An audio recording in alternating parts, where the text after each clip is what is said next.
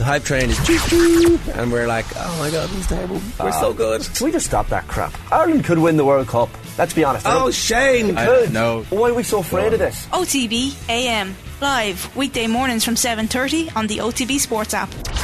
OTB AM. With Gillette. Get into your flow with the new Gillette Labs Razor with exfoliating bar. Phil Egan joins myself and Ashley in studio. Good morning, Phil. How are you doing? How Keeping getting well. on? We're looking at the odds here for the, the next Leeds United manager. I know you were watching the match last night.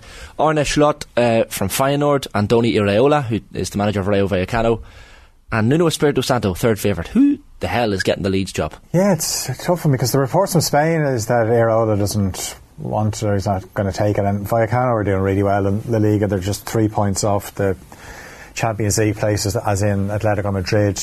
So they're fifth and they're onto a good thing there. It's very hard to get managers away from a job that they're doing very well in at the moment. And you mentioned Slot there, Feyenoord at the top of the Eredivisie, and I would have seen a fair bit of them last season in the Conference League. They got to the final.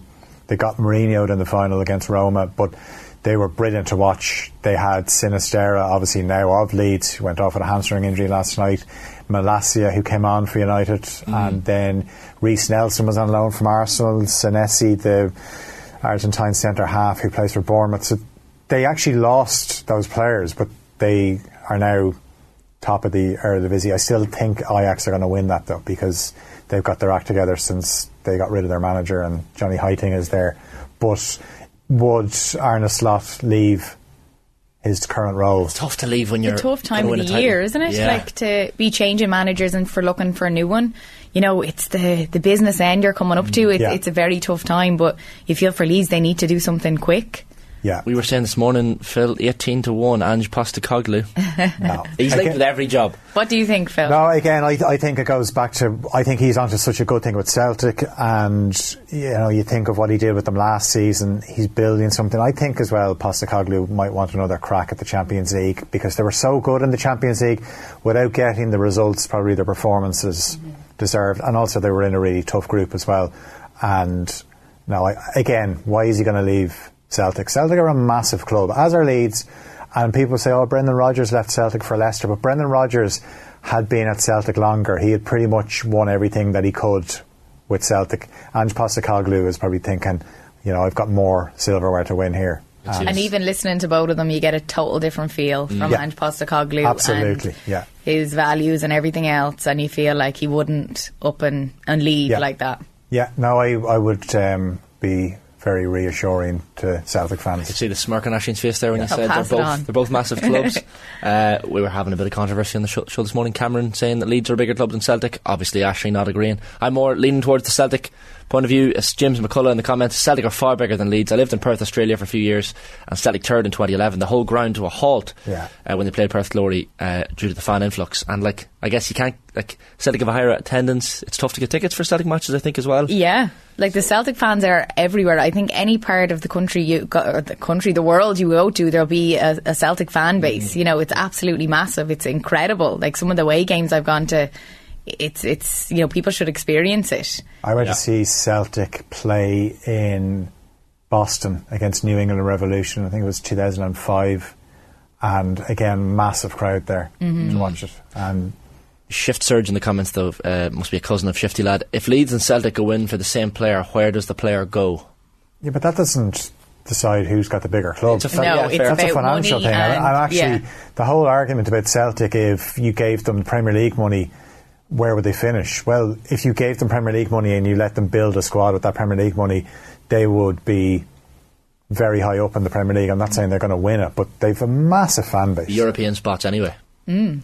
Because a lot of you get you get the argument, and you've probably heard the argument all the time. Oh, they're a championship club. This They is were in it. But like you saw them against Real Madrid, like you touched on it there, Phil. I know they lost. I think it was three 0 in that first game, especially. But like some of the chances, Yeah. you know, they'd early chances as well. That if they had just taken them, you know, it would have it could have been a different game. So they they do hold their own Yeah, against the biggest teams in the world. The problem as well is when they go up against teams like Real Madrid, they're not used to playing those kind of teams. So that's like the difference in standard. Like so, you have to step up to that, and that's where Postecoglou is probably thinking, I want to get more experience with these players playing at that level, and then we'd be better in the Champions League. Uh, uh, look, I. to answer your question, Postecoglou isn't going to Leeds, but I don't know who is going to Leeds. Ralph Hasenhüttl is a name that's been mentioned. Ooh. See, the problem is that if you can't get one of your main targets, then you have to settle for someone else, and that could be okay. But then do you get somebody till the end of the season, and then you move in the summer? Um, I, I don't know. It's uh, it'll be interesting to see. I kind of get the I get the impression Leeds just wanted rid of Jesse Marsch. They just thought we need to get rid of him. We've got two games against United, then we've got massive games against Everton and Southampton, and we need a new manager in before those games. Mm, bring back Bielsa. Although we didn't want it mid-season, it's probably the the issue on, uh, on that front. We did want to touch on Katie McCabe's situation at Arsenal. Phil back in the team last night, left of a of a three five two wing back. Yeah. Uh, and a great performance by all accounts last night against Man City as well. Um, she hasn't been in the team of late, which has been quite quite strange. Not something Vera Pauw will, will want to have seen, but but she's back in there. She's back in there, but it was a League Cup game. Yeah. And I know it was a semi final, but they play City again on Saturday in the WSL, and that's a really big game in terms of that was. And the the win was after extra time for Arsenal last night, but City were on an unbelievable run, and that was quite a significant win for Arsenal if they can back it up then on Saturday. But that'll be one of the things I'll be looking at the team selection is Katie McCabe in because she's obviously been left out for the West Ham game and the Chelsea game. Two games they've actually drawn. Um, Arsenal used to win in their games, but uh, yeah, it'd be interesting. You, know, the clip we played there, and Emma Byrne, no better person to give an opinion on Arsenal and Katie McCabe, and I don't think it is a you know let's look out for the Irish player like Katie McCabe should be in there. I'm I'm still baffled how the Guardian do their thing every year, the hundred best players in the world, and she wasn't in the top 100, mm. where a, a lot of her teammates from Arsenal were. I'm not talking about She rarely has a bad game. Yeah. Like, Beth Beth Mead. Obviously, was in the was in the top 3 mm-hmm. but I, I'm talking about other players that were even appearing in the, the 50s and 60s, and there was no sign of Katie McCabe. Just strange, like. very strange because she's so influential. Hmm. You know. She's from- exactly what you want in a teammate. Though. Yeah. Absolutely, 100% all the time. you could always count on her. Like Yeah. she has that control, and we talked about her being captain so young of the this- Ireland squad. She has that Yeah. in her. Yeah. You feel that when she plays with Arsenal. It's it's just a strange one. I love the photos even of her. There's a lot of stills of her after matches for Arsenal where she's standing over players and Yeah. she takes no shit. Like she is a proper warrior. Yeah. But like, it's that, that's something we mentioned earlier, Phil, as well. The fact that uh, a lot, uh, I won't say a lot, but a significant number of the Irish squad, Vera squad at the moment, aren't playing consistently or regular football. No. Is that a concern? That has to be, yeah. Um, like Lily Agg played last night. Lily Agg scored again last night for London City. They were beaten by Bristol City, which was a massive game in terms of promotion in the championship. And uh, I mean, even Bristol City. Chloe Mustaki is on the books of Bristol City. She's not getting a look in at the moment. And, but um, you think of even Courtney Brosnan, our goalkeeper, played at the weekend because uh, Ramsey was on loan from United, so she she couldn't play. So Courtney Brosnan comes in, clean sheet. Played in a cup game when they were actually beaten by Birmingham, which is actually we're getting plenty of players there. Birmingham is full of Irish players. That most of them are playing. They're in the championship. See, this is what's going to happen with the WSL is because it's the money that's coming into the WSL. You're getting some of the best players in Europe now.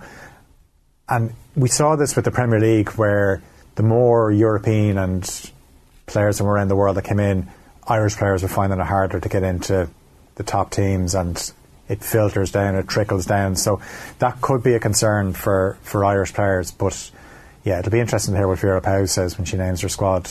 Would it be a concern? But that's why you have training camps and you have build up games to a major tournament. Some people could see it as a plus to say, do you know what? They, they won't have as many miles on the clock, so maybe they'll be a bit fresher. But you also need match sharpness as well. Yeah, for sure. Just finally, Phil, uh, there's news coming in here from uh, on a European Super League perspective. Uh, Sky News reporting fresh plans for an 80, 80, 80 team competition announced by the uh, uh, Chief Executive Bernd Reichart talking to a German newspaper, Die Welt. Uh, teams will be guaranteed a minimum of 14 matches per season, uh, multi-divisional format. Based on sporting performance only, with no permanent members, which I guess is different to the, the previous um, concoction of that was the European Super League. Uh, so A22, a company formed to sponsor and assist with the creation of the Super League, has consulted with nearly 50 European clubs since October last year, developed 10 principles based on that consultation, which underpinned its plans for new look league. They're saying it's time for change in this statement. Um, it's it's new look. It's definitely different to the previous incarnation, Phil, of the Super League. What do you make of all this? But does it involve the best teams in Europe? This is the thing. So is this teams apart from the best ones that you have? So are all the best Premier League clubs going to be in it? Are Barcelona, and Real Madrid going to be in it? We know why the Super League is.